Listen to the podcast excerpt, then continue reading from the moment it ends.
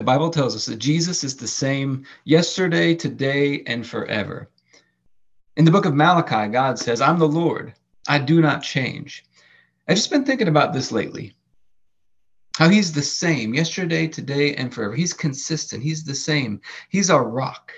He's the anchor for our soul. He's consistent all the time. He's our security. We can rest and trust in him because he does not change. Now, think about this. We live in an uncertain, shaky world at times. And in those shaky, shaky times, those times when things look uncertain, we can go to the God who is certain, who's the same yesterday, today, and forever. Just gives us hope, it gives us rest in our soul to know that He's the same and that He's with us all the time. And so we're going to take communion over this today, just asking God to help us to understand, just to have an increased revelation of how He is the same, how our rest and our security can be in Him because He does not change, and to walk in that.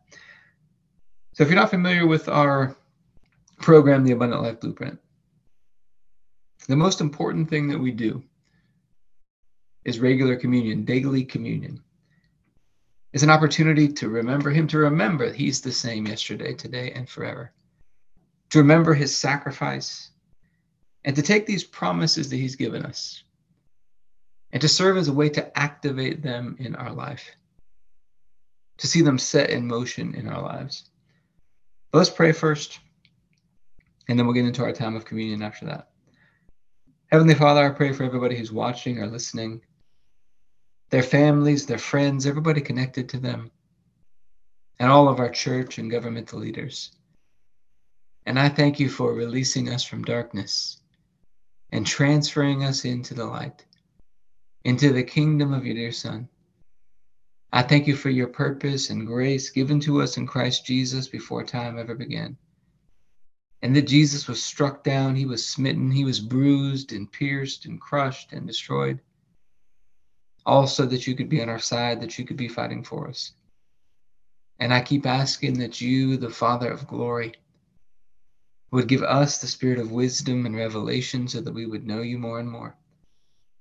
That the eyes of our hearts would be enlightened to know the hope to which you've called us and the riches of your glorious inheritance that is in us and the immeasurable greatness of your power to us who believe the same power that you exercised in Christ when you raised him from the dead and you seated him at your right hand in heavenly places, far above all rule and authority and power and dominion and every name that is named, not only in this age, but also in the one to come.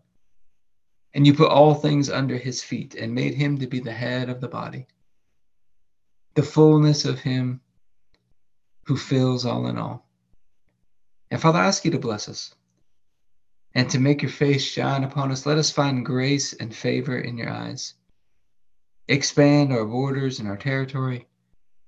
Expand our capacity to receive everything you've given us in Christ and to let it flow through us so that we do good and are a blessing to people all over the world. Send us opportunities to do good and be a blessing today. And help us make the most of those opportunities. Keep your hand on us and help us do today what's right and best in your eyes. And do it with peace and joy and confidence in you. And we ask you to stretch out your hand to heal and do signs and wonders and keep us from evil and pain. Through the mighty name of Jesus. Amen. So, Father, we just thank you that you are the same all the time. We're asking for your help today. Help us to understand how you are the same. Help us to walk in greater revelations of this and to apply this revelation into our lives. And we think of the night Jesus was betrayed. He took the bread and he said, This is my body, broken for you. Do this in remembrance of me. Father, you laid upon Jesus the punishment that we deserved. And by his stripes you've been healed. He was crushed and destroyed by you, smitten by you. so that we could be right and holy and perfect in your sight. All through his one sacrifice.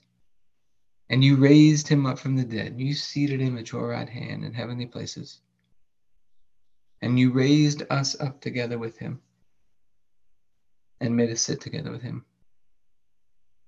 And we get this opportunity today to remember. And so I thank you for this bread and ask you to bless it in Jesus' name. Let's go ahead and take our bread.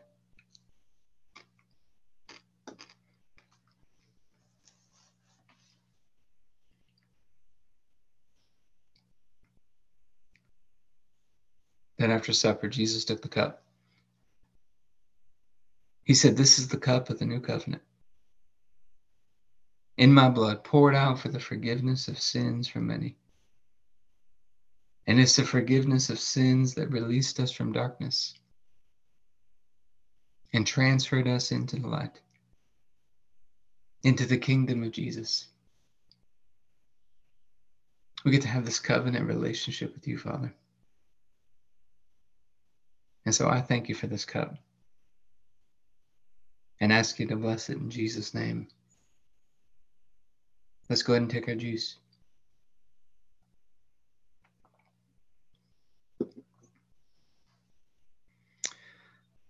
So, after our time of communion, we usually talk about some health and fitness tips.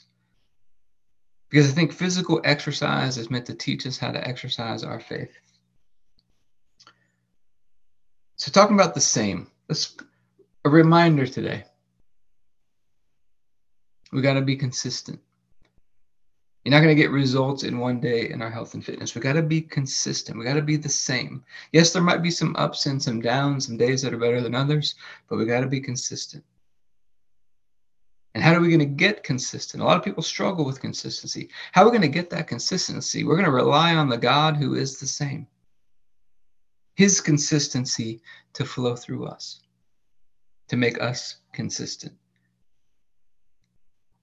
But I hope this has been helpful for you today.